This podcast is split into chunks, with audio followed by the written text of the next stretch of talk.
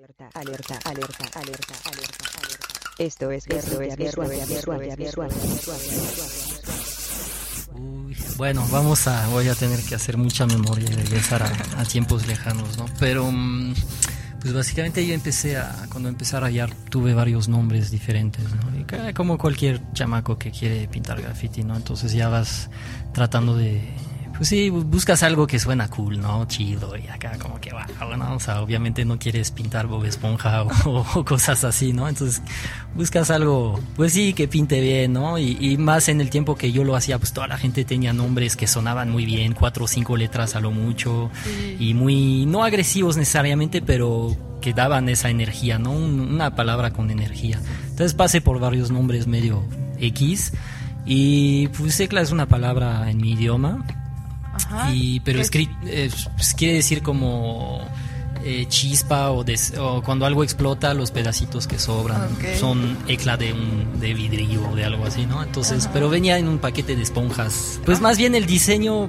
eso es interesante porque lo que me atrajo a ese nombre no es tanto el nombre, aunque sí es, es, es bueno, pero el diseño que venía en la en el paquete de esponjas, son de esas pues esponjas te eh, amarillas y verdes para limpiar platos. ¿no?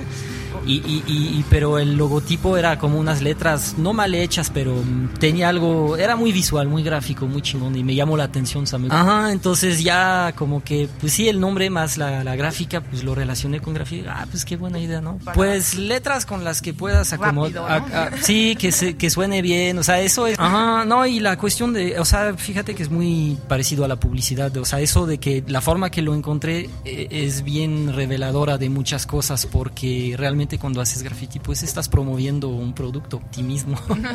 ¿no? Entonces necesitas, igual que cualquier marca, pues un nombre que suena bien y un buen diseño y.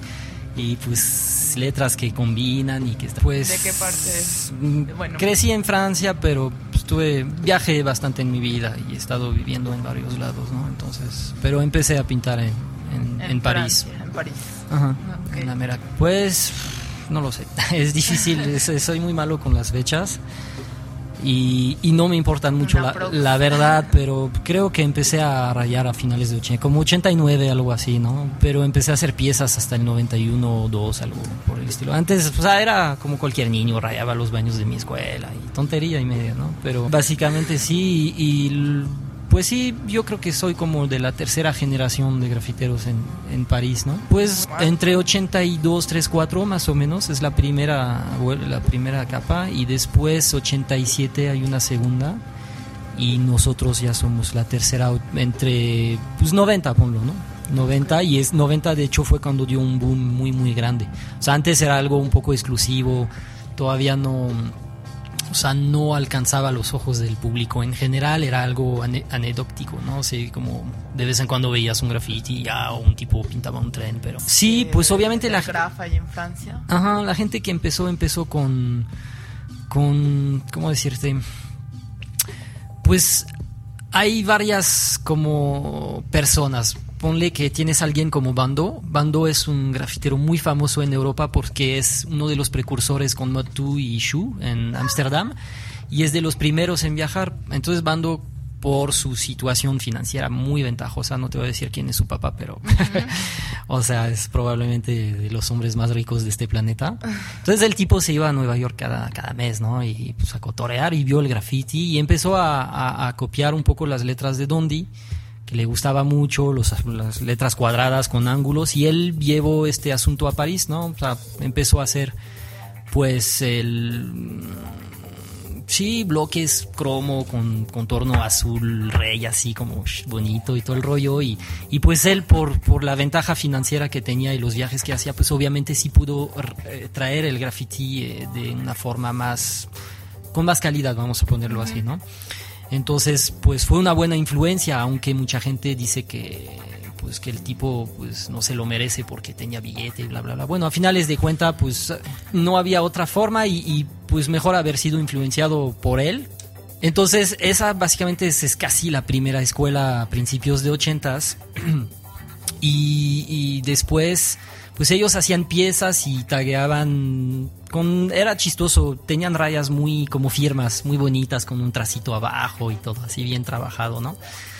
Y a- a- al lado había otros artistas que querían hacer graffiti pero a la forma francesa, no tan americanizado, ¿no? Lo querían interpretar a su forma, entonces tenías gente como la, la, la Forza Alphabética, Fuerza Alfabética, que eran tipos que mezclaban como un poco de muralismo, como esas pinturas sociales estilo 80, ¿no? Las típicas de Casa de Cultura con muchos colores y formas y... O sea, era una mezcla de, de diversas cosas, pero hay gente como Lokis, Lo pueden checar en internet, L-O-K-I-2-C, está en Sprekenart también.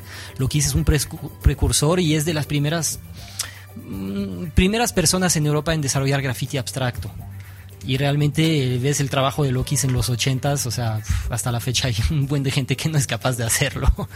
Entonces es muy interesante porque la gente en Francia ya lo empezó a agarrar, pero no era recrear o rehacer una pieza que viste en Subway Art y ya, ¿no? Punto. Entonces esa fue la primera generación, fue evolucionando y mi generación de los noventas pues ya se enfocó al, al tag. O sea, yo lo primero que vi no, no fue una... O sea, sí vi unas piezas cuando era niño y me impactaron un chingo. O sea, de hecho es algo que me, que me llamó mucho, mucho la atención. Tiene que ver con el hecho que yo empecé. Pero realmente lo que veíamos, ponle 80% del tiempo, eran rayas. O sea, la- la- la- el padrón de- de- del grafitero parisino de los noventas era un nugget de zapatos con una buena tinta y, y veías los metros pasar, te sentabas en una estación y lo único que veías era nom- Tags. y nombres y de vez en cuando una, una bomba o una pieza, pero uf, yo creo que cuando tenía esa edad, creo que uf, durante dos años nunca vi una pieza en un metro, vi tags nada más. Era todo, lo único que queríamos es encontrar el lugar tan chingón donde venían esa tinta increíble. Es, andábamos como locos para conseguirlos y, y- o sea, cu- cuando eres niño obviamente pues no ubicas todos esos detalles, entonces cualquier cosa es una pregunta, es cómo, cómo chingados te metes a un túnel del metro, cómo entras, cómo Claro. rayas por fuera de la carrocería del tren, cómo haces esto, o sea, y veíamos nuestros héroes de entonces haciéndonos esas preguntas como no inventes, o sea, ¿y cuál es el secreto? O sea, era, el, el graffiti era un mundo subterráneo impenetrable, pero nos fascinaba porque precisamente queríamos ser parte de eso, queríamos Claro. ingresar, o sea, era... Pues mira, hay varias razones. O sea, mm, cuando pintas graffiti, por lo general, encuentras un padrón de psicológico de personas muy similares. Seguidos son personas que eh, tienen nada más eh, familias monoparentales, cosas así, ¿no? O sea, es muy frecuente. Yo después me daba cuenta que todos los tipos que me rodeaban vivían si- situaciones familiares similares a las mías, ¿no? Entonces, pues yo tuve problemas. Sí, había broncas, había cosas complicadas, situaciones complicadas y, y pues era más sencillo para mí estar afuera que en la casa, ¿no? Entonces, pues simplemente saliendo de la escuela, pues te quedabas en el metro pues, echando desmadre, haciendo tonterías y ya X, ¿no? O sea, paseabas, ibas a cotorear con los cuates y, o sea, pata de perro de, de, de a veras, ¿no? Pero realmente, eh, bueno, la otra parte es que, pues, cuando tienes esa edad, yo tenía 12, 13, entre 12 y 14, creo, algo así. Y pues, obviamente, el fútbol no me interesaba y lo rechazaba mucho porque era algo común, ¿no? Era para todos y yo quería ser diferente, yo no quería ser cualquier Claro. persona. No necesariamente ir contra la corriente por ir contra la corriente, pero así resultó porque pues yo no quería ser el güey que le gusta el No. Exactamente, nosotros queríamos ser personas Diferentes. con algo diferente, entonces a mí me gustaba el BMX, el skate, el surf, cosas más alternativas que en ese tiempo no eran tampoco tan comunes como hoy. Hoy cualquier Ajá. güey trae, perdón, porque traes tatuajes, pero cualquier persona trae tatuajes, cualquier persona hace surf, skate y esas cosas. O sea, hoy es ya no es la alternativa, es la tendencia general. Claro. Entonces, sí, de hecho, si yo hoy tuviera esa edad y me tocaría escoger un, esquema o un- algo, una disciplina, yo creo que no me, no me dirigiría ni al graffiti ni al skate ni a esas cosas, porque ya son demasiadas comunes, o sea, probablemente me iría a la ecología o a Greenpeace o algo así. Sí, no, y sobre todo algo subterráneo, o sea, lo que buscábamos es lucirnos, entonces queríamos algo diferente, no era de... O sea, yo después conocí generaciones de grafiteros muy como bélicos, entre comillas, muy, ay, chingue su madre la sociedad, y en, bien en contra de todo, queriendo destruir todo, y nosotros nunca quisimos destruir nada. Ajá, pero nosotros nunca tuvimos esas cosas. fue cotoreo, punto, era divertido hacerlo y ya basta. Y queríamos ser diferentes, lucirnos, llegar a la escuela y que las niñas dijeran, ay, pues Ay, ese, el es- escritor. ese, ese no es cualquiera, ¿no? Entonces, bueno, cosas así. Entonces, eso fue lo que me, me, me empujó, más mi situación de familia, más la proximidad, pues conocí gente y con otros cuates, pues sí, vamos a hacer graffiti, órale, va, pues hay que conseguir marcadores, pam, pam, pam, vámonos, ¿no? Y porque lo veíamos, fue el boom, realmente lo que te comentaba en el 90 en, en- en París, o sea, era, wow, era Nueva York, o sea, los metros estaban, pero llenos.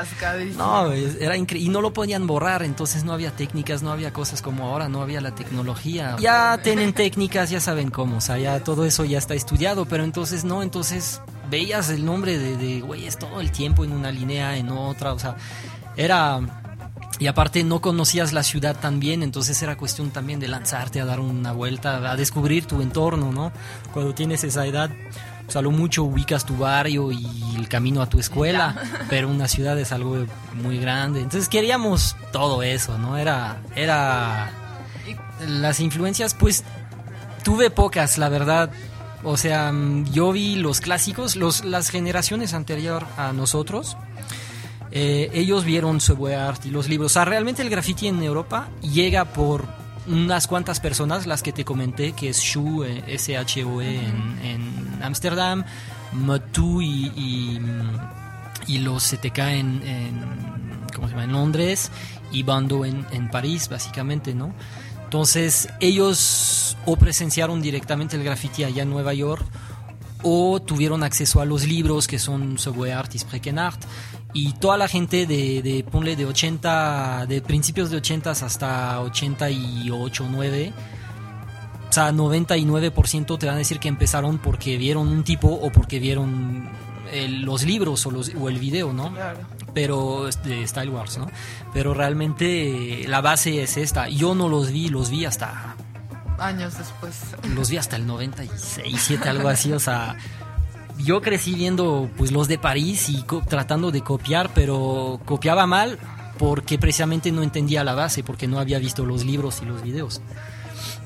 Si los hubiera visto, pues eh, a lo mejor mi estilo hubiera sido mejor, etcétera. Pero entonces era como recrear algo, pero sin entender muy bien la base y, y, pues me costó un montón de trabajo, la verdad. Pero veía gente de París, había un grupo famosísimo que se llamaba VEP, con unos nombres Poseur o Eno, gente así, ¿no? O los de Cajé o todos, la verdad todos, porque va con todo. Hay tipos que su raya no era tan, chi- tan chida, pero lo interesante era el espacio, la, como Claro. sí o simplemente para un simple tag había tipos que, que hay un tipo que pone Y U D O Y U-Boy y U-Boy siempre colocaba un tag pero así chiquito o- pero bien hecho limpio pues, con, no era con fat cap ni nada o sea un trazo sencillo.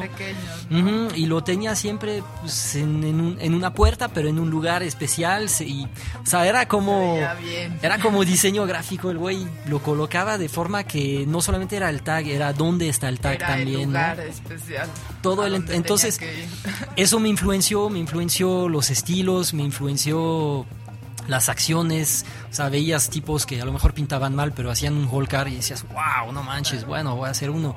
Veías colores, hay un tipo que es muy famoso que se llama Disney, como, como Disney. Disney ha pintado desde 84 hasta el 2000 y pff, es una leyenda, o sea, es, es enorme el trabajo que ha hecho. El tipo ha, ha vuelto a ser el King como cuatro veces con cuatro nombres diferentes, ¿no? Entonces, pues sí, veía sus piezas y decía, wow, un degradado naranja amarillo, órale, va, pues vámonos, hago lo mismo, ¿no? Y pues sí, el graffiti París es muy sencillo. Entonces, básicamente tratábamos de hacer cosas, sí, no, no, sin grandes pretensiones, pero sí, que se leyera, que se viera tu nombre. Y nosotros con el simple hecho de pintar un tren o algo así, ya era una... Bueno, bueno, Claro. era pues, bueno, pero entonces era caminar a la luna para nosotros, era wow, o sea, güey, ya. Güey, pero después de que haces uno, bueno, pues haces dos, tres, haces diez, sí, pero a la larga te, te acostumbras. A- Ahora mi volumen no es tan alto, pero te puedo mencionar gente, hay un, un tipo en París que pone rap y es del- el líder de un grupo que se llama V, U, como V de acá. Son súper famosos, bueno, tiene entre 500 y 1000 trenes así tranquilo, fácil. Es un trabajo, o sea, son 15, 20 años de su vida dedicado a, a hacer eso, nada más. Y, y, pues sí, París es, te digo, es, es, muy sencillo, es muy... Ponle que si nosotros hubiéramos tenido los rótulos que ustedes tienen aquí, pues hubiéramos estado felices. Más. Porque a eso queríamos llegar, eso es lo que nos gustaba a nosotros allá, ¿no? Entonces, entonces pues sí, realmente el, el, las influencias son múltiples, o sea, vienen de muchos lados. Cuando tienes esa edad te llega la música, te llega todo, ¿no? Es un, como un, una bomba atómica de, de, movimientos, de corrientes, y más en ese tiempo, digo, el primer concierto de Public Enemy en París, wow, toda la gente estaba como loca, salían los primeros mixtapes así bajo la, la mesa y MC Solar ya venía con sus primeras rolas, en, NTM ya estaba empezando, que ahora son grupos internacionalmente reconocidos, ¿no? reconocidos, entonces pues era un mix de todo eso, era un ambiente increíble, había pues, todos los, los, los, los, afros, ¿no? Pues traían su corte tipo Malcolm X, o, o, ahí con la rayita, y pues era el tiempo de, de el starter y, y, las gorras con los equipos y no podías llevar el de los Raiders porque era el de era lo de NWA y puta te, te, te, te daban una, una paliza sí. nada más por llevar uno ahí, güey. Entonces, pero era todo eso, ¿no? Queríamos, pues obviamente buscábamos los zapatos especiales. Era todo eso, güey. Pues, la primera vez que, que, que, escuchábamos música, pues Randy MC y todo este rollo, pues sí fue como, wow, no manches, qué chingón, ¿no? O sea, y pues sí, todo eso llegó a la vez, nos impactó, pero no solamente el rap, sea, a mí me llegó el rock también y la primera vez que escuché a Van Halen fue así como, wow, ¿qué es esto, güey? Wow, era súper chingón, ¿no? Entonces pues, fue un gran mix de, de todo eso, de, de, estilos, de colores, de lugares, de aventuras, o sea, era como como mezclar Michel, Michelangelo con Mario Bros, con Indiana Jones y con Paco. O sea, nosotros estuvimos en ese momento sin entender lo que hacíamos, sin querer hacer lo que hicimos, sin saber, sin plan, sin nada, sin algo que observar. Se hizo y punto, ¿no? Y, y, y ya, y pues sí, así se dio, fue... Fue una época de, de mucha energía, la verdad. O sea, la, los ochentas en, en, muchos aspectos fue un, una temporada muy, muy padre, muy fuerte, ¿no? Entonces, pues como te repito, las influencias no lo entendíamos entonces, pero fue, fue todo, fue todo a la vez y no sabíamos descifrarlo, fue demasiado de hecho para que lográramos, o sea, nos, tomó 10 años darnos cuenta de, lo que lo que había pasado entonces, es cuando por lo general la gente de mi edad pues ya empie empiezan a tener nostalgia, se acuerdan y dicen, ¡ay, qué chido era! Sí, no, pero en el momento estás en la acción. Pues eh, estoy en dos grupos en, en, mi país, ¿no? Uno que se llama DUC y otro que se llama 90 DBC. Son del oeste de París, son grupos que ya llevan muchos años de existencia. El de DUC especialmente es de los grupos muy viejos de lo, de, del oeste de París y de los ahora no lo digo porque ahí ando, pero de los, de los muy buenos, o sea, eh, su líder es un tipo que se llama Sino, ese como Sino, S-I-N-O, y él era de los primeros con un estilo muy ya muy desarrollado, colores, pintaba en las vías, las hay cajitas eléctricas, ¿no? Donde o a, almacenan cosas, ¿no? Entonces se veía cuando pasabas en tren y él ya hacía piezas en color con muñecos y todo un rollo y o sea, bien bien chido la verdad. Entonces, eh, pero lo chistoso es que esos grupos que admiraba un poco cuando era niño, no, más bien no eran los que yo admiraba al principio. Al principio mi, me hubiera cortado un dedo para entrar en otros grupos, ¿no? Como el del tipo que te dije hace rato, Disney. Él tenía un grupo que se llamaba DSE. A, no, a nosotros no, no querían dejarnos entrar porque pues éramos niños. O sea, te voy a decir, yo medía 1.45 y 1.45 pesaba 30 kilos, ¿sí me entiendes? O sea, y, y, soy blanco, uy, ay, ay, no, eso es un error. Pero en ese entonces había una tendencia en París muy marcada del, están los negros, los árabes y los llamados franceses, porque no soy más francés que, que otros güeyes, o sea, es muy difícil que encuentres en Francia un güey que es francés. Todos vienen de Italia, de España, del País Vasco, de Hungría, de... de... Sí, entonces nadie tiene origen así puro, sangre, sangre azul, ¿no? Azul. No mames, güey, no. Pero entonces básicamente eso sí marcaba mucho porque como lo dijimos antes, pues era una moda, entonces había toda una cuestión visual y, y toda un, un prejuicio pendiente de blanco y pequeño, como esa película, ¿no? Los blancos no pueden saltar, ¿sí la has visto? ¿Te acuerdas de eso? Bueno, pues era algo así, entonces éramos la, la- el target número uno, la- las víctimas, ¿no? Como sobre ellos. Pero también, an- pero también, mira, lo interesante es que eh, hay, hay, tengo cuates que me decían, ah, pues tal güey, que pues, los muy malos, ¿no? Hablaban mal de nosotros, pero no hacían nada.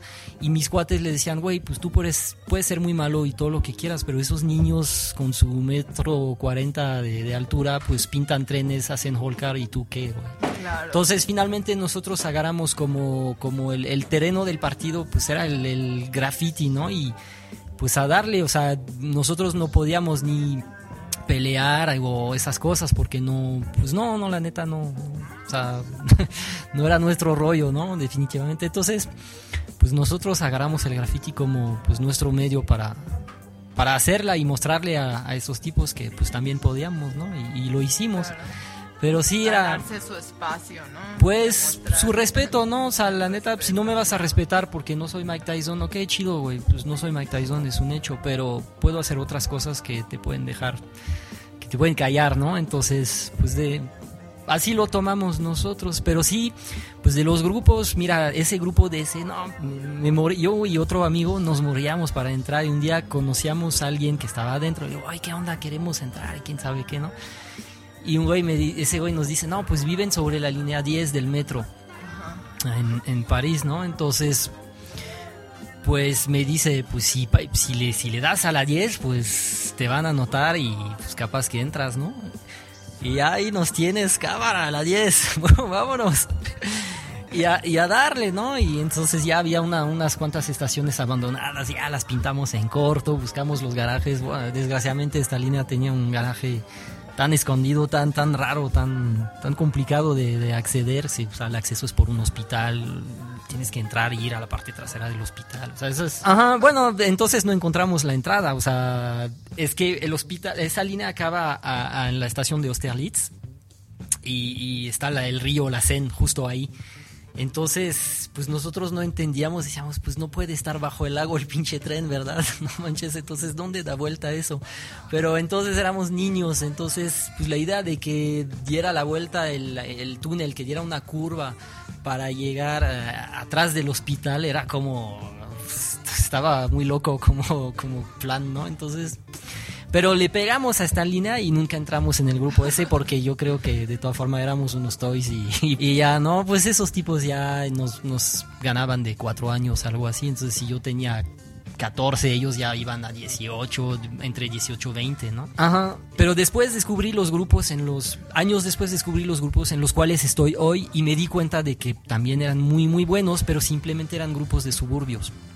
Y yo entonces pues era de París. Entonces sí me iba a los suburbios, pero mm, años después entré en esos grupos porque conocí los jefes, con no me gusta la palabra, pero... Y ya pues nos hicimos amigos y le- ellos veían lo que hacía en entonces sin conocerme. Y yo veía lo que hacían y años después nos encontramos y como, ah, no, pues me late, no, pues me late también. Órale, pues ya estás. Eh, Mira, yo nunca he sido muy... eh, hace eh, igual cuando estaba en París un tiempo, una vez había un grupo que se llamaba DKC.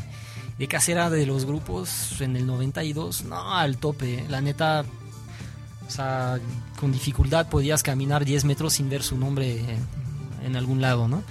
Entonces era muy, muy chingón el grupo y pues también quería entrar, pero a la vez había tipos ahí que nos menospreciaban por lo que te conté, ¿no? Que no teníamos la vista que ellos querían, ¿no? Ellos querían puro, puro chico malo y pues, pues éramos malos, pero no, no de esta forma, ¿no? Entonces, resulta que un día vamos a pintar y era las el guardia con el perro llegaba en la mañana a las 7 entonces teníamos que llegar entre los dos turnos. Uno se iba como a las cuatro y media 5 y el otro llegaba a las 7 entonces teníamos ese ese lapso para darle. Y era en los suburbios en una línea de tren la línea A. Y pues la reunión era en una estación del tren y güey, llegaban, llegaron como 20, 25 personas, ¿no? O sea, fue un desmadre, pero el que, que, que el, el líder, pues llegó muy tarde, entonces todos andábamos con que vamos, no vamos, ¿qué hacemos? Finalmente fuimos, pero era muy loco correr sobre las vías, nos dio un tren, luego me, me, mm, me peleé ahí mismo con un idiota que, que andaba de idiota. Y, y así, o sea, y entonces finalmente toda la gente optó por rayar, diciendo, no, no hay tiempo de pintar piezas, vamos a rayar, ¿no? Y yo pues venía a hacer mi pieza, hice mi pieza, ¿no? Ya nos vamos, nos de hecho nos corretearon, estuvo muy cerca, bla. Te pasó todo un, un show de brincar bardas, saltar, casi romperme la pierna. Y ah, finalmente, como una hora y media después, volvemos a pasar los 20 y cuantos tipos que éramos enfrente del tren. Y, y pasamos enfrente del garaje y estaba la policía en el garaje con el guardia y todo el rollo. Y imagínate, esos tipos, pues así como los vimos, nos vieron 25 cabrones en las ventanas del tren abiertas, las cabezas por fuera gritando como ¡ay! Como, como locos, ¿no? Y el, yo recordaré toda mi vida, ese, había un policía gordo así, y se volteó y levantó el brazo y nos apuntó y, pues, o sea, así de... ¡ah! Ya fue muy chistoso y en ese momento escucho yo en el vagón, no manches, Secla hizo una pieza. Así como, wow, ¿no? Y yo hasta yo me sorprendí, dije, ah, pues chido, ¿no? Pues ya, si funcionó, ¿no? Sí. Logré mi objetivo, ¿no? Pues alguien... En- Entonces, pues salimos de ahí todo y pues ya un el, el líder del grupo le dice a un güey con quien andaba en ese tiempo pintando, dice, oye, pues dile que ya está en el grupo, que le entre y etcétera, ¿no? Entonces, ya entré en el grupo y voy a una reunión, que voy a la reunión el sábado siguiente y uno de ellos llega y me quiere como presionar, me abre mi mochila así por atrás y me quiere según robar botes que ni tenía. O sea, se pone en un plan acá medio... Y de ahí pues yo me quedé 10 minutos, me largué y fui a ver un, un amigo mío, le dije, ah, no vale ni madres, ¿para qué estoy ahí? Esos güeyes ni me, ni me respetan, ¿no? Entonces ya me largo, adiós, ¿no? Y, y entonces te cuento eso para decirte que pues los crew para mí no, no, no importan. No, güey, porque luego con tu misma familia te peleas, güey. O sea, cuántas historias de familia tan pendejas de, de que se odian entre sí, güey. Las familias, es, güey, lee las obras clásicas de, de, de, de griegas y todo esto, ¿no? De incestos y de matanzas y de que... Güey, no, o sea, todo ese rollo de somos una familia y, y de los grafiteros que piensan que su crew es así, algo muy, Wow. muy profundo y todo eso, digo, güey, te estás engañando a ti mismo, carnal. O sea, eh, bueno, es mi punto de vista. Hay gente que lo vive y lo ve de otra forma. Para mí, yo no soy de, de- de así, güey. No voy a hacer sentimientos, pero tengo muy buenos amigos y sin o, o con o, o- o sin grupos son mis amigos, punto. Claro. O sea, aunque mi amigo si no me dijera, güey, me caíste mal por eso y te saco del grupo, pues sácame, pero sigue siendo mi cuat. Pues lo que te decía hace rato, al principio tuve otros nombres medio X y ya después sí, pero llega un momento Y también... no cambiaste tu estilo al cambiar de placa ni nada. Sí, las letras te mandan por un lado en cuestión de estilos, pues mi nombre es un poco, a mí me costaba trabajo porque es difícil juntar la K y la L y luego entre la L y la A hay un espacio vacío, entonces como que hay, hay nombres que son más fáciles porque son letras, pues bueno, las letras están las letras que tienen una tendencia redonda, cuadrada, lineal, etcétera, ¿no? Entonces obviamente necesitas como pues tener algo que que se junte bien. Si obviamente tienes dos palos y un círculo y, y algo diagonal, pues es como... Sí, forma. tienes que andar buscando ese tipo de cosas, pero luego cambié de nombre, sí, por cuestiones también de... Pues mira, más haces con el mismo nombre y más se aumenta la factura el día que te, que te cachan, ¿no? obviamente, porque dicen, bueno, pues todo lo que diga Juanito, pues es Juanito, ¿no? Entonces, órale, güey, te toca. Exactamente, entonces luego cambias de nombre por aburrimiento Claro. y sí lo he hecho, ponía frases o palabras que me gustaban o pues, hace unos años empecé a poner el nombre de un amigo así. pues, hoy en día, o sea, no... Un no- amigo que. Pues una, sí, güey, alguien muy cercano que con quien empecé en, en esos tiempos, ajá, y, y, pues sí falleció y pues ya pues, siempre me que- gustó, siempre me gustó su nombre, así que aproveché y dije, jaja, ya, Ahora es ya, ya no estás, güey, chas, tómala, güey. No, pues Bien, como. No, sí, pues, fue un homenaje, pero homenaje, también tuvo su, claro. su límite. Ahorita ya estoy pintando mi nombre otra vez, pero me da, me da igual. O sea, con el tiempo, los años, no sé, o sea, sí importa tu nombre, pero mira, ya no pretendo pertenecer o ser alguien en este medio y no me, in- incluso cuando hace un año regresé, estuve en Europa y y pinté con gente, etcétera, pero realmente me di cuenta que lo que me interesaba era pintar, san, pintar por pintar, me da igual, puedo pintar cuando quiera, lo que quiera y, y X, ¿no? Y, y, si no lo hago es porque pues, no quiero, porque no tengo el tiempo X, ¿no? Pero si voy a pintar con alguien, pues es porque me cae bien o porque X, o sea, porque hay algo, ¿no? Si no, no me interesa, ya pasé la edad de querer conocer a todos los grafiteros de mi ciudad. Me da igual, o sea, realmente no, ya no pretendo y no quiero ser parte de este movimiento, pero sí me divierte pintar, claro. eso sí. Uh, pues como pues es una buena... Vamos a ponerlo sencillo, en estilos, no no creo que tenga. No, no, yo nunca fui una influencia. O sea, eh, por ejemplo, el año pasado yo escribí para dos libros que salieron en Francia, ¿no? Y uno, pues sí escribí un texto bastante largo y muy interesante y era como más retrospectivo, más hablando de, de lo que pasó, no, no enfocado a mí o a mis cuatro. Eh, uno de los dos sí lo tenemos en, en la tienda en Mr. Fame. Y el otro todavía no llega porque es muy pesado y cuesta mucho dinero. Y, y, pero bueno, entonces básicamente escribí para esto y, y me di cuenta que, pues sí, que, o sea, rápidamente a la escritura pues quise salirme del plan, de, de, de del, del, rollo de pretender ser alguien en ese movimiento y, y, lucirse y todo ese rollo. Dije, bueno, te voy a contar la historia como fue entonces, lo que pasó, ni más ni menos, sin yo querer ser quien no soy o pretender eh, a jugar un papel que no fue el mío, ¿no? Entonces, en cuestión de estilo, pues yo no, nunca he influenciado nadie, según mi, yo creo, porque mi estilo no es muy wow, muy bueno, muy innovador o nada. De hecho, es bien chistoso porque mmm, hace poco estuvo Raim en México. Eh, venían con, con eh, los chicos de, de Bufo, Setter, etcétera, ¿no? Uh -huh. Y pues tuve la, la, oportunidad de pintar con él y pues, se, se, quedó viendo mi pieza. Me dice, ay, qué chistoso, me recuerda. Él es Raimes de, de Nueva York. Me dice, no, me recuerda un buen a, a, lo que hacían güeyes en Nueva York en los noventas o algo así, ¿no? Fue sencillo. Trato a veces de hacer cosas complicadas y la verdad no me salen. O sea, yo soy de cosas sencillas. Eh, cuando pintaba en París, con que lograras hacer un bloque cuadrado bien hecho, ya era wow, ¿no? O sea, ya habías logrado algo bien chingón. Entonces, en cuestión de estilo, yo nunca fui una influencia para nadie, pero por eso no puedo presumir mucho, si me entiendes, hay güeyes que pues, tuvieron un papel tan importante en ese movimiento que pues obviamente toda la gente se refiere a ellos y ellos pues tienen ese papel de ser el tipo que ya es la referencia. Yo no soy ninguna referencia, simplemente pues hice lo que hice en su momento y la pasé bien y etcétera. Pero sí, te digo, en, en, cuestión de estilo, pues lo mío pues es sencillo, legible, mis letras, uh -huh. colores, algo original, un muñeco por ahí. Mm, pues siempre fue el aerosol realmente eh, por costumbre. Marker, no, sí, marcadores. Mira, al principio marcadores. No, ah. no mucho, pues comprados, robados. Un, un pilot, un Ajá. posterman de esos de... Lo, lo, mira, en un tiempo, cuando éramos chavos, el posterman de, de, 20, de 2 centímetros era el tope.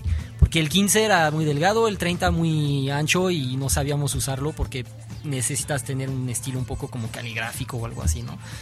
Entonces, para el 20 de, de milímetros era perfecto, lo queríamos y pues, con eso éramos felices. Una grasa de zapatos, tinta, latas. Eh, entonces, nadie pintaba con rollo, con rodillo y, pintura para fondear, pero hoy en día. Pues puedo usar lo que sea, me da igual. O sea, yo pinté con cómics, con pintura de calidad, con rodillo, con lo que sea, me da igual. No, no, nada en especial. O sea, es bien chistoso porque a través de mi trabajo, pues yo trabajo con eventos, con, con casas de cultura, con gente que está involucrada en el medio del arte o del, del, del sociocultural y cosas así, ¿no? Y siempre llegan con todo ese rollo de, no, la expresión de la juventud y jóvenes y bla, bla, bla. Y los directores de escuela siempre vienen con esas tonterías. Y, ay, cómo cansan. Bueno, a mí me cansa muchísimo. Les digo, no, o sea, no hay nada de eso. Yo no estaba en contra del mundo, no tenía una ira increíble en contra de todo el planeta y no quería destruir la sociedad y yo nunca fui nada de esto y tampoco quería expresar mi sufrimiento interno o cosas así, güey. Ay, no lo sé, pues... Ay, te puedes, si, si hubieran grabado las 100 mil millones de conversaciones que tuve acerca de este De tipo de cosas con gente de graffiti o no del graffiti o con la abuelita o con quien quieras. No lo sé, pf, güey, eh, la cocina es arte y se dice de unos Todo, chefs que son ar- claro, que artistas, entonces cocina, yo qué sé, yo creo que el arte pues es algo que haces con mucha dedicación y talento. Pues sí, sí, pues, ahora sí que es más, más pasa el tiempo y menos me importa eh, lo que pinto, si se queda que bien, pero me da igual realmente y, pues, si vas a pintar un, un tren y lo van a borrar, pues, sabes parte de qué quieres, qué quieres hacer con eso, nada. pues, o sea, más el graf ahorita como existe. Bueno, el mío no existe porque no lo enseño, entonces a lo mejor en, en una página aparece una foto X, pero yo no, casi no la subo y me da igual, entonces pinto lo que pinto por mi gusto. A lo mejor un día me despierto y lo publico, pero eh, la mayoría del graffiti hoy en día existe eh, mucho en, en internet, ¿no? En ese tipo de cosas. Entonces, eh, si lo borran al día siguiente da igual, No ya tienes la foto y ya está en... Mm, yo no lo veo, ya no lo veo tan encerrado, tan del graffiti ya, ¿no? O sea, eso es cuando pues tienes 20 años, a lo mejor si andas muy, muy encerrado en este plan, ¿no? Es tu mundo y de ahí no quieres salir y lo, lo agarras como como personalidad, ¿no? Es tu, es tu papel. Pero mm, a lo largo de los años han pasado un montón de cosas, muchísimas buenas y muchísimas malas. Yo le dediqué una gran parte de mi vida. Me ha costado unas cicatrices eh, y unos, unos golpes dolorosos, eh, unas corretizas tontas, eh, deudas, cárcel, eché a perder mis estudios. bueno, mira, quieres jugar, pues hay reglas y Claro. es, o sea, si- sí, si no? quieres meter tu mano en el fuego, pues chido, pero no olvides que el fuego pues quema, ¿no? Pero Claro. por otro lado, pues viajé, aprendí otros idiomas al conocer grafiteros extranjeros, o sea, cuando topábamos tipos de Italia y no hablaban ni ellos francés y yo italiano, bueno, pues hablábamos un medio inglés, medio camalecho, pero pues, o sea, básicamente, pues si no hubiera sido por eso, pues, pues no creo que hubiera viajado de esa forma. Si hubiera viajado, pero así no creo. Entonces, está chido y me, me di cuenta de eso a lo largo del tiempo hablando con gente. Me decían, güey, pero ¿por qué viajas ahí, allá y aquí? ¿Con quién vas? Y, y- ellos así, lo, yo los veía en sus casas aburridos, aunque tuvieran el dinero para salir y yo salía así a otros países. Entonces, para mí fue, es lo que, que digo todo el tiempo, ¿no? Es como tú decides lo que haces con, con esta cosa, ¿no? Puede ser tu, tu propia cárcel o puede ser una ventana al mundo. Tú vas a decidir lo que, lo que quieres hacer con esto. Te toca verlo de la forma positiva y no tiene que ver con la cuestión de ilegal o no ilegal. Hay gente que lo ve de forma muy positiva haciendo graffiti ilegal. Sí, sí. Entonces realmente pues es tú eliges, ¿no? Y, y si quieres que eso sea el medio que te va a impulsar y a mandar a salir al mundo, pues adelante. Eh, pues hace rato te hablaba de un tipo que se llama Lokis, que sigue siendo un artista muy muy cabrón en París. Y, él te diferencia muy bien el graffiti y el arte. Y, y lo que es, y de hecho estoy muy de acuerdo, o sea, son bueno, ahorita te contesto el street art, pero Ajá. el arte, el graffiti es una disciplina muy especial, ¿no? Entonces yo creo que llevarlo a las galerías así tal cual no tiene sentido, de hecho no cuadra y no funciona. Entonces el graffiti pues está en las calles, en su mundo y que ahí que está bien, ¿no? Ahora si tú pretendes exhibir en galerías, hacer algo así, qué bien, Ya es otra Pe- cosa. pero vas con otra propuesta gráfica, con otra idea, y es válido, o sea, los dos son válidos, no hay bronca, ¿no? Ahora, el, él, Lokis, me, me, me gustó mucho porque acabo de, de escucharlo hablar, y, y decía que para él es la misma diferencia entre el heavy metal y la música pop, ¿no? Es como, pues el street art es, el- es la pop music del, del graffiti, algo así, ¿no? Y pues, pues sí, es algo accesible, digerible para mucha gente, eh, con un discurso ya más popular y no tan encerrado como el del graffiti, ¿no? Obviamente eh, a la gente ve, vele a explicar un tag, un estilo y todo ese rollo, pues es chino y no les gusta y, y es normal que no les guste, la verdad. Pero obviamente el street art pega más porque pues sí el muñequito, el papel pegado. Y yo- Voy a volver a citar un cuate mío y, y me dijo algo que yo ya sabía, pero él es fotógrafo y me dijo, güey, tienes una cámara, tomas fotos y no por eso eres un fotógrafo. Usas una lata para pintar no por eso eres un grafitero necesariamente. Entonces, eh, usar un pincel a mí no, no me molesta, da igual el medio. Digo, si no hubiéramos tenido latas, ¿qué, qué hubiéramos hecho? Entonces, no, creo que no importa, porque lo que define el graffiti no es la herramienta que, que uses para hacerlo, para mí, de mi punto de vista, ¿no? Ahora la técnica de la lata, pues sí es buena, sí te da el acabado para que luzcas como graffiti, pero ve, ve a decirle a un pichacao de, de Brasil que se sube al quinto peso así como pinche araña y que pinta con un rodillito que no es grafitero. O sea, no manches, esos güeyes con tus rodillos son más grafiteros que miles de, de cabrones con No, sus y latas. pues mucho. Sí, pues es lo que hace el valor de, de- del... O sea, en el graffiti hay una cuestión de valor, ¿no? O sea, fuera del, del street art o de esas cosas es el riesgo y la energía que pones Sí. adentro.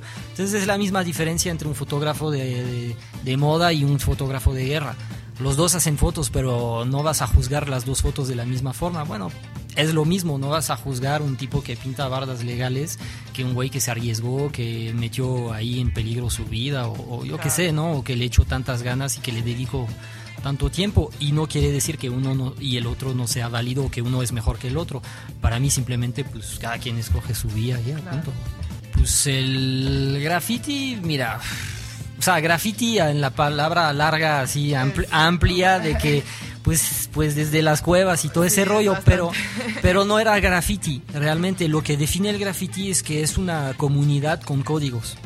Entonces, por eso es graffiti. Por eso un güey que escribe Juanita, te quiero en el baño del- de la cafetería, pues no es graffiti del mundo graffiti, de nuestro mundo.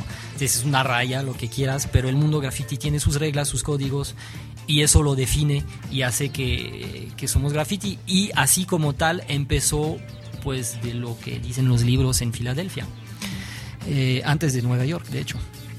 Entonces Filadelfia realmente tiene una, una cultura muy muy antigua de estilos de, y de graffiti muy chingona. Si tienen oportunidad, investiguen por favor Filadelfia porque los tags de Philly, wow, sí es algo. ¿eh? Sí, sí, sí, sí. Pues mira, dentro de Estados Unidos, que Filadelfia tenía su estilo, Nueva York tuvo su otro estilo y sus temporadas. Si checas las piezas de principios de 70s, no son las de 80s.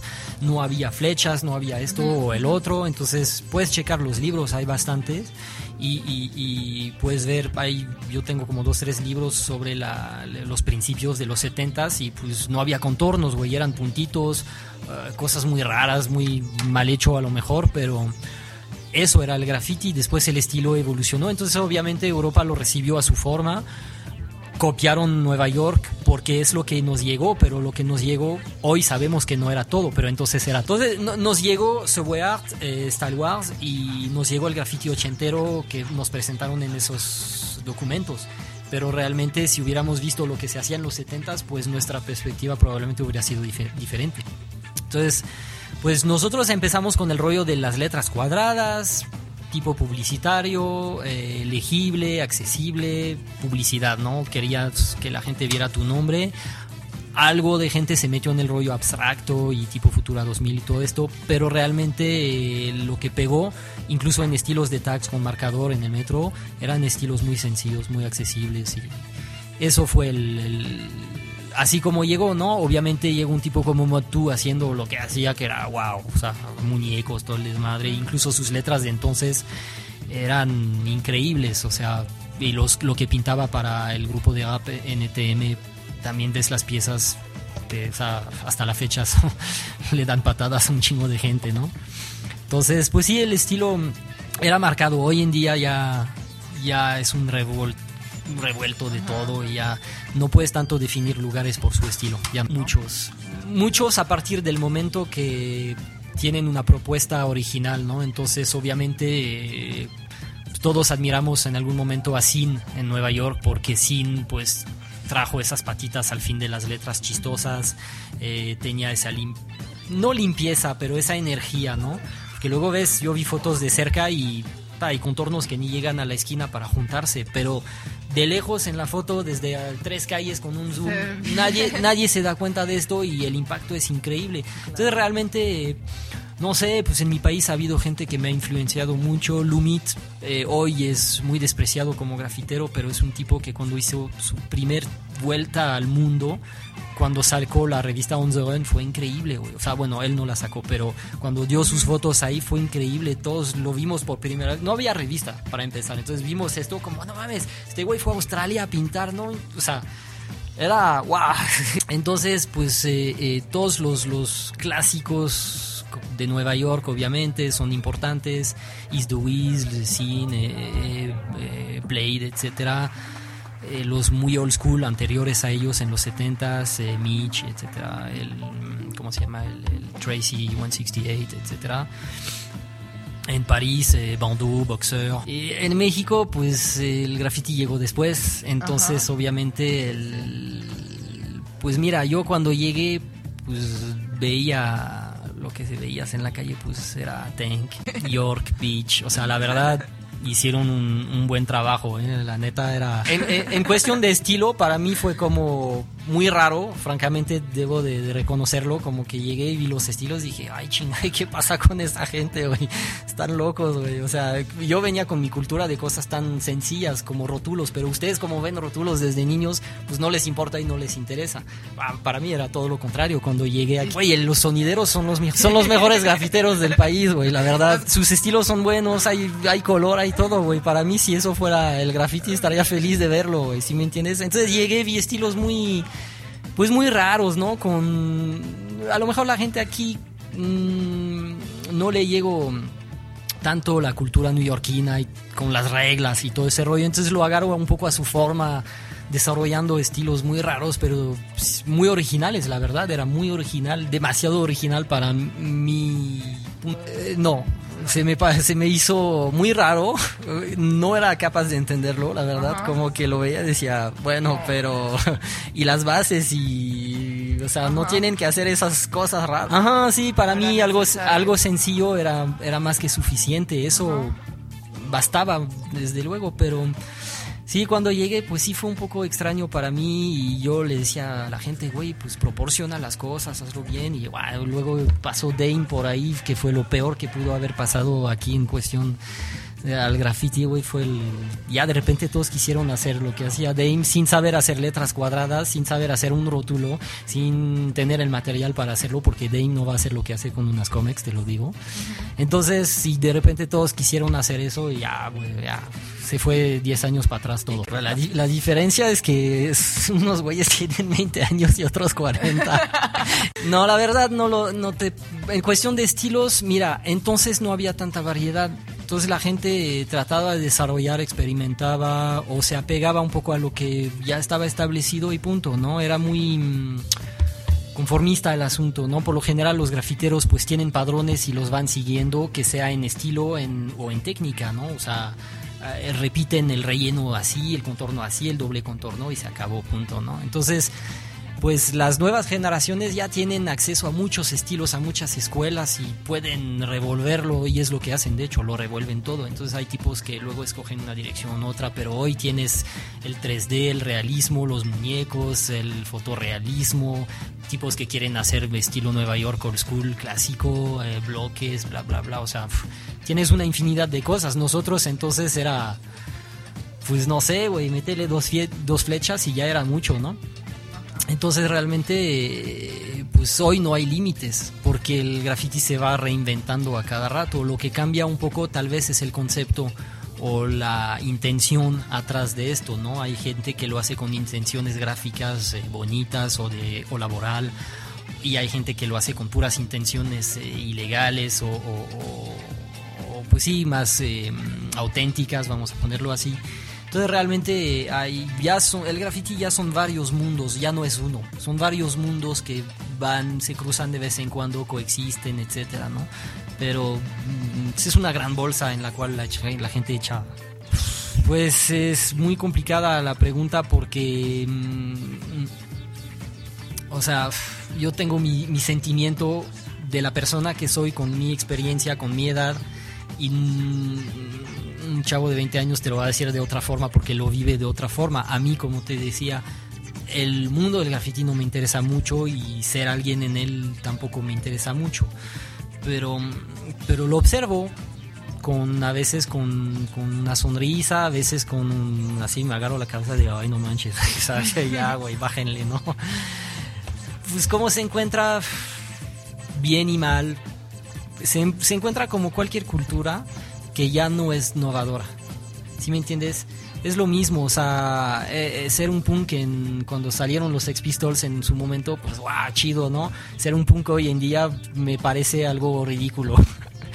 Entonces, ajá, entonces, pues es un, mm, no es así literalmente porque la diferencia es que hay gente muy creativa en el graffiti. Pero, pues te digo, son varias burbujas que se van desarrollando al mismo tiempo con direcciones diferentes.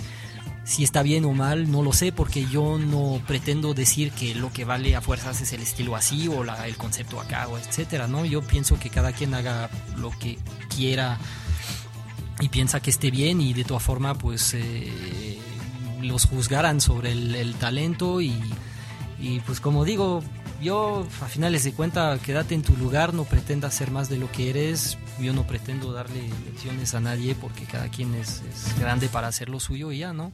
Pero si un tipo se siente más de lo que es, pues, pues ojalá tenga lo necesario que lo respalde para, para hablar. O sea, es así de sencillo, entonces si, si, si, si, si alguien se pone de muy arrogante conmigo, pues no tengo tiempo que perder, pero si quieres sacamos fotos y vamos a comparar quién, quién hizo qué y, veremos, a lo mejor y pierdo, pero, pero a lo mejor y no. Entonces, pues simplemente yo creo que se resume a que de live and let die, ¿no? O sea, es como deja vivir a la gente, deja lo que pase, eh, tú haz lo tuyo y si no estás de acuerdo con lo demás, bueno, pues es válido, pero cada quien su camino. Mm, ok, eh, sí y no. la respuesta que no sirve, ¿verdad? Mira, eh, lo mismo. Hay tipos con mucho talento aquí, se desenvuelven más en un rollo arte o diseño gráfico, etcétera. Desgracia, o sea, mira, las escenas que a mí me gustan son las que, cumplen con todo. Es decir, que hay países donde vas y ves graffiti ilegal de muy buena calidad, muy chingón. Entonces, ojalá la gente que, que pinta ilegal, pues hiciera un esfuerzo más para salirse del cromo y del negro. O sea, digo, la neta, hay ciudades que se prestan bien al graffiti, ¿no? Y, y, se ve padre, se ve chido. Pero México ya está hecho un desmadre y todavía encima meterle otra capa de, de, de basura a la basura, pues es como, güey, no manches, ya estamos. Entonces, pues si veo color y cosas bien hechas, pues me, me late. Me, a mí me, es mi gusto. Hay güeyes que a lo mejor son. Pues que le dé chiste, güey. Mira, después de un rato de ver graffiti, ves graffiti, graffiti, dices, bueno, ok, bueno, ¿y qué, y qué más, güey? ¿No? Entonces, si le metes un muñeco chistoso, pues llamas la atención y me sacas una sonrisa mientras manejo. Digo, ah, chido veo el spot, el güey se, se, subió y lo hizo y no nada más fue hacerlo a lo pendejo con una bomba culera o algo mal hecho.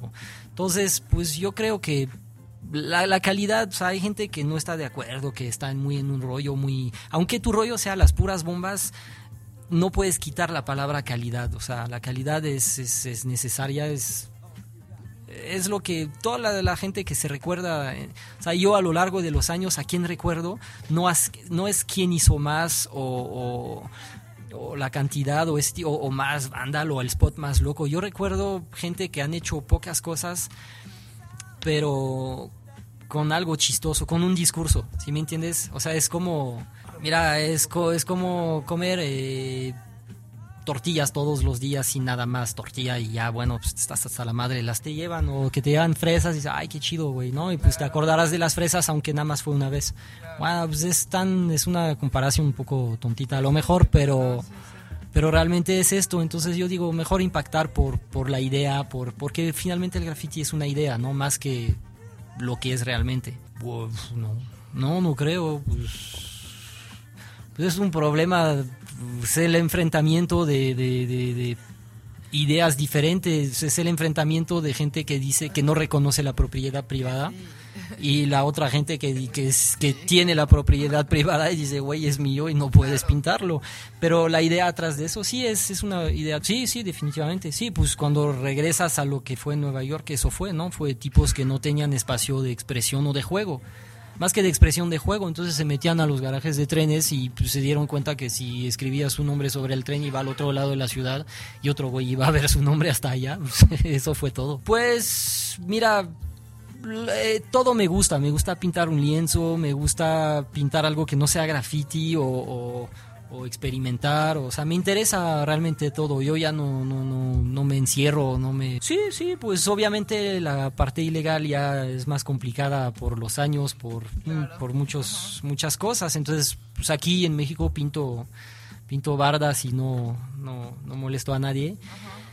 Y pues cuando tengo la oportunidad, por lo general es en otros países, pues eh, sí, pues me echo lo mío un tantito para no perder el, el, la práctica, ¿verdad? Y, pues ya no lo hago, ya no lo haré. y si lo voy a hacer, de todas formas, ya lo voy a medir mucho mejor que, que antes. Entonces, pero cuando eres joven no piensas. Claro. Y luego te encarilas en esto, te quedas atrapado, ya no ves afuera. Entonces estás súper clavado en, en, este rollo y a pesar del, de la consecuencia, pues tú sigues porque ya es más fuerte el pertenecer a esta cosa, ¿no? ¿Y qué? Fuertes. Económicas sobre todo, porque saben que la cárcel no tiene mucho caso. Entonces agarran la gente por el, la cuestión del billete y si no pagas, pues el día que tengas un trabajo te van a quitar de tu sueldo automáticamente, el día que tengas un carro te lo van a quitar. Entonces, si tienes una, yo conozco gente que tiene multas altísimas, que sería el equivalente de millones de pesos, arriba de los 10 millones de pesos. Y, y, obviamente pues si no quiere no, no, nunca la vas a pagar. Así de sencillo ni de broma la olvídalo no no va a pasar. Pero con eso te tienen porque si te vuelven a agarrar pues te vuelven a estás en la vida de cuadritos y finalmente pues no puedes tener nada. Digo si tienes una casa te la van a, te la van a quitar un carro te lo van a quitar tu sueldo te lo van a bajar. Entonces tienes que empezar una vida doble ilegal y escondiéndote. O sea es súper complicado. Entonces finalmente por este lado agarran a la gente por la cuestión económica. Te dan, depende, si pintas una vez así, es la primera vez, pues, ah, pues te van a disculpar. Te, te, van a disculpar, te van a decir no lo vuelvas a hacer, órale, adiós. Y, pero si ya ven que eres parte del movimiento, que hiciste mucho daño, que representas algo para el movimiento, desgraciadamente sí, más que algunas. Varias. Varias. varias y pues sí, la, la, la última fue, fue muy costosa y, y, muy difícil. Y no solamente en cuestión de finanzas, van sobre tu familia. Tengo amigos que los han agarrado y les a, a, amenazaron con quitarle las, la, la, custodia de sus hijos. O sea, pues va en serio, o sea... Sí. Es al, sí, eh, ellos lo toman muy en serio y muchos grafiteros ya también lo tomaron muy en serio. Entonces a veces hay golpes, hay... Mm, conozco gente que pues aparte del graffiti ya, ya, ya está dispuesta a, más cosas, más, más rudas, ¿no? Entonces, bueno, pues cada quien lo suyo, pero pienso que no vale la pena tampoco llegar tan lejos. O sea, echar a, perder tu vida, pues no es el objetivo, ¿no? El objetivo es divertirte y hacer algo que, pues, que te interesa, que te, que te late, ¿no? Mira, llegué a México, eh, bueno, te voy a ahorrar la historia. Básicamente estaba en mi país haciendo nada bueno, entonces decidí ir a otro país, seguir haciendo exactamente lo mismo y lo hice. Uh -huh. Y pues llegué aquí sin conocer grafiteros. Lo primero que hice, pues lo hice solo. Fue una, una vez y bueno, sí fue complicado. O sea, aquí cuando vas llegando y no conoces y avientarte cosas solo, pues como que sí. Y más porque obviamente, pues no eres de aquí, ¿no? Entonces cuando, cuando vas a caminar por indios verdes en el 99 y tu español no es muy bueno y... y, oh, y, y a, miedo, y a, a mí ajá, me da miedo. Y haces lo que tienes que hacer, o sea, obviamente sí es un poco complicado, pero después conocí gente, eh, un familiar me dijo, ay, conozco un amigo que conoce unos grafiteros, entonces ya me conecto, resulta que eran los BCA, el zurdo, simple, débil, Fus, todos esos chavos, entonces ya empecé a pintar con ellos pues ya de, ahí se dan más conexiones. Luego conocí el otro lado de la ciudad, que era la gente como el, el, el, sketch, el humo, el escape, etcétera, ¿no? Que es otra, era otra tendencia, ¿no? Los DCA sí era muy, muy bomba, graffiti, etcétera. Y después, pues ya conocí más banda, conocí a. Eh, el, cromo, el vamp, el rope, luego el vice y un montón de gente. Ya a lo largo del camino pues te conocen, los conoces y ya se arman las conexiones. Mm, son, es un conjunto de varias cosas, ¿no? Pero mm, pues realmente en, en mi país las, la cuestión económica es complicada, ¿no? Entonces, pues yo, yo no tengo estudios, no soy más que un trabajador. Entonces aquí pues tuve la oportunidad de, desarrollar. Sí, desarrollar cosas. Aquí lo bueno de México es que puedes hacer muchas cosas sin tantos recursos. Entonces eso es la parte que me gusta, ¿no? Que si yo quiero aprender a soldar mañana, pues aprendo a soldar y ya. En mi país es mucho más complicado, hay más trabas, todo es un proceso y acá no. Yo aquí veo que pues, simplemente pues, si te propones algo, pues échatelo. Ajá, sí, hay chance todavía, ¿no? Va a cambiar, pero todavía se puede. Pues estaba económicamente en una situación muy complicada y pues así dije, bueno, pues ¿qué hago, no? Y lo primero fue, ok, pues me mandaron unas revistas, unas caps y todo, pues ya los empecé a vender. Conseguí unos botes que nadie conocía. No, pues hace 10 años, mira, lo, primero, primero, pues así me mandaron por correo un paquete y ya, pues con eso arranqué en el chopo, ¿no? Así de, órale, va, ¿no? Y ya luego conocí una pintura mexicana que nadie conocía, entonces la desarrollé, etcétera. Eh, General, General Paint. Eh, era buena porque el, el, el, sí, el simple fue el que me llevó a corregidora, ¿no? Y, me dice, ah, pues aquí venden latas, ¿no? Ya caminamos para ahí y le pregunto, ¿y esta larguita qué onda? Y me dice, no, nunca la vi, no sé qué onda. Pues ya, pues vamos a comprar una. Compramos, la probamos, ah, chido, ¿no? Tenía una fat gruesa, ¿no? le digo, ay, eso es perfecto. Yo ahora, pues uso una New York Fat y ya. Puedo hacer eh, tres piezas con dos New York Fat y ya pero me acomodo con otras válvulas más delgadas. Depende de lo que vas a hacer también, ¿no? pero a mí me gusta la, eso por el contorno. La parte del contorno es lo que me la... No, no, no, no. Al principio pues armaba tintas y pues un par de revistillas y cosas. Sí, así arreglátelas con, con lo que hay, ¿no? Y ya pues empezamos con ya con algo más serio hace como 5 o 6 años, ya distribuyendo la, la, la marca alemana de Montana Cans. Pues mira, se dio la oportunidad, mm, se dio el trato, etcétera, y pues había no había una demanda realmente. O sea, al principio nos costó mucho trabajo, nos cuesta todavía, de hecho. Pero mm, al principio sí, era, era bien complicado. La gente no, no, no veía el caso, decía, güey, ¿para qué voy a pagar el precio para esto? Porque ya era muy conformista el rollo, ¿no? La gente con un bote barato, chafa, ya, ya era contenta, pero luego se quejaban, ah, mi pieza está bien culera, pues digo, güey, no puedes pretender a... O sea, el material no hace la pieza, pero un buen material te ayuda a hacer una buena pieza, la verdad. Ahora, cuando tienes mucho talento, pues te acomodas con lo que sea, pero no puedo negar que el, material sí te hace el paro, la verdad. La tienda lleva poquito, como año y medio, dos años. No, no ni siquiera como, sí, un año y medio yo creo.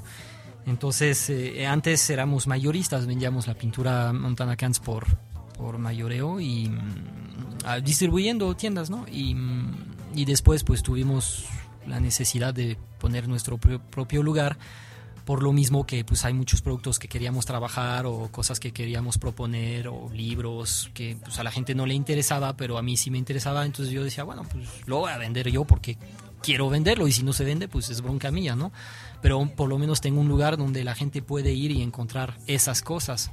Entonces ese fue un poco el, el, asunto con, con, la tienda, ¿no? De, pues tener algo más representativo de lo que creemos o lo que queremos, ¿no?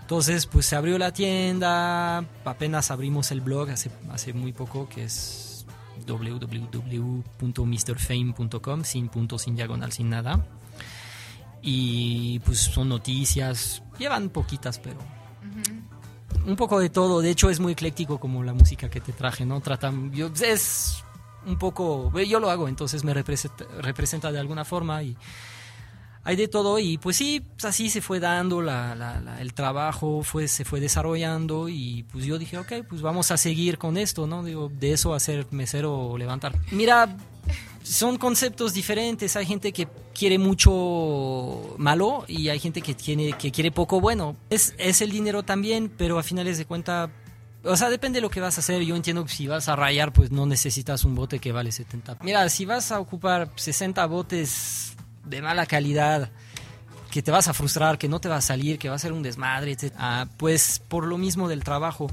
em, finalmente no tanto yo como Montana Cans no éramos satisfechos con los eventos que se manejaban.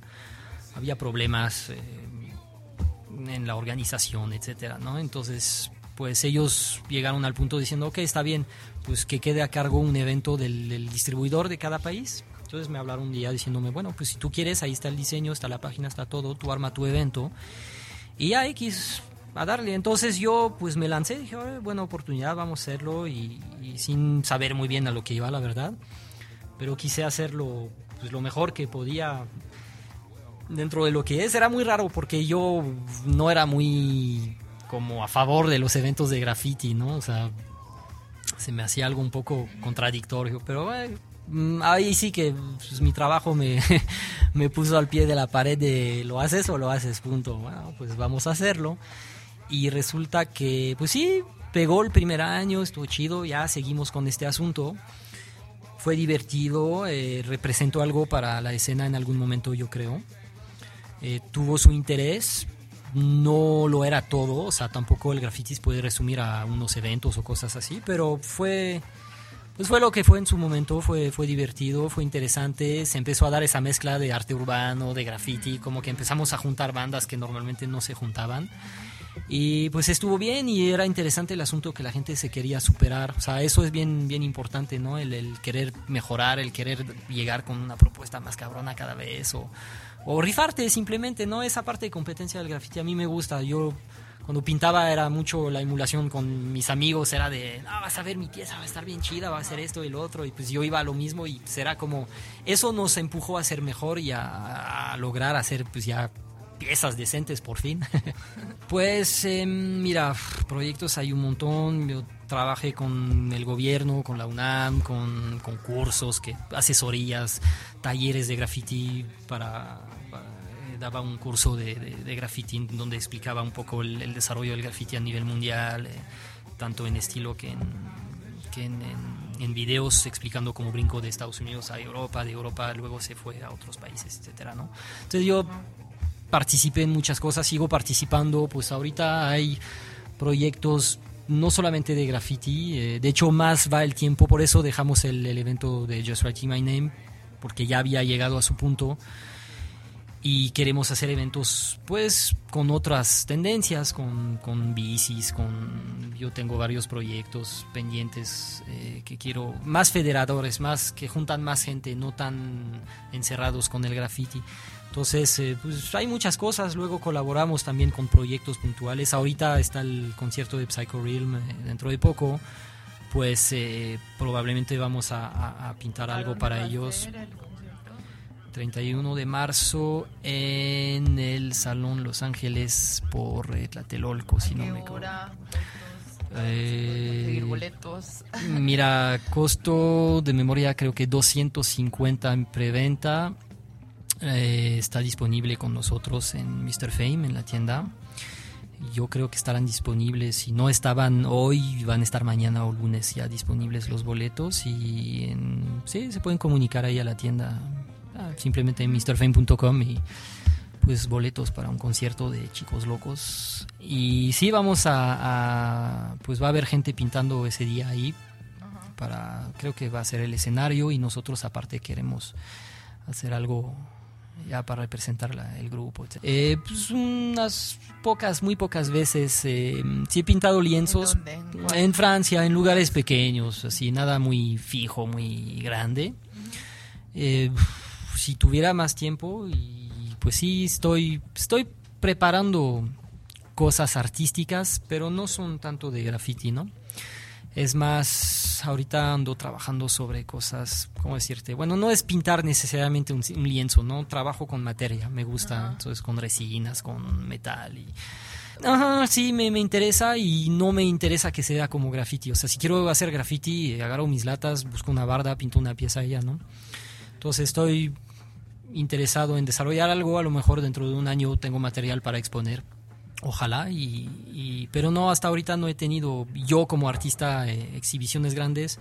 La, la, más grande como artista fue en Casa del Lago hace como cuatro años, ¿no? más o menos, cuando pinté ahí con, varias personas. oh, wow, eso suena a revista de moda, ¿no? Eh, filosofía de vida, mira, no, no, no, no, no sé si la hay. Pues simplemente hacer lo tuyo y ya, tratar de, hacer tu... O sea, lo peor que te puede pasar es arrepentirte o, quedarte con la duda del si lo hubiera hecho mejor. O entonces, pues yo hago mis esfuerzos, lo que puedo y si, si no me funciona, no me sale, pues ya está fuera de mis manos. Yo pretendo pues verme al espejo y, estar bien con mí mismo, ¿no? Y cuidar a mi familia y cosas sencillas así, ¿no? Realmente yo creo que la filosofía mm, no es más que tratar de hacer lo que dices o lo que piensas y, a veces hay mucha gente que tiene muchos grandes conceptos muy padres, pero pero salen de, de, la, de, su casa y no los aplican. Entonces simplemente pues respetar, a, tratar de respetar y, ya, un punto. Respetar a los demás. Pues no lo, bueno, ¿qué quieres que les diga? Háganlo o no, mejor no lo hagan o... Uh, no sé, no sé qué decirles. La verdad, yo lo hice por mis razones en mi tiempo y, y, no estoy diciéndole a nadie que lo haga, la verdad. O sea, si te corresponde y crees que estás en el lugar adecuado haciendo esto, pues hazlo. Y si no, pues si no tienes por qué hacerlo, pues no, no, no, sin llorar, o sea, no hay bronca.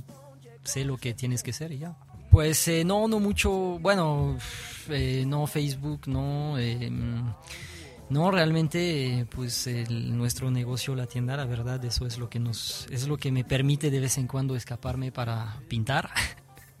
es lo que me sostiene. Entonces, pues si buscas libros de, de graffiti, de hip hop, de diseño, de lo que quieras, pues y buscas ropa exclusiva. Yo qué sé, aquí si quieres un boleto para Psycho Realm o si quieres nada más pasar a decirnos que, que, no nos quieres y que, y que jamás regresarás a este lugar. Perfecto, aquí te atendemos. No, pues nada, muchas gracias a la gente que escucha este radio, que, que, que, estuvo escuchando durante dos horas lo que tenía yo que decir y, y pues es muy, o sea, es algo que, que valoro, ¿no? O sea, está chido que haya gente que esté interesada en lo que una persona haya hecho en lo que yo pienso. Entonces, muy bien, muchas gracias. Eh, sigan siendo buenos todos ustedes, eh, hagan hagan lo correcto, do the right thing, por favor. Y eh, muchas gracias a, ustedes por tocar mi canción de, Trust, que se llama Antisocial. Y es así, es. Busquen las palabras en internet en español, por favor. Yeah, goodbye, adiós, salud, chao. Alerta, alerta, alerta, alerta, alerta. Esto es, esto es, visual, visual, visual, visual.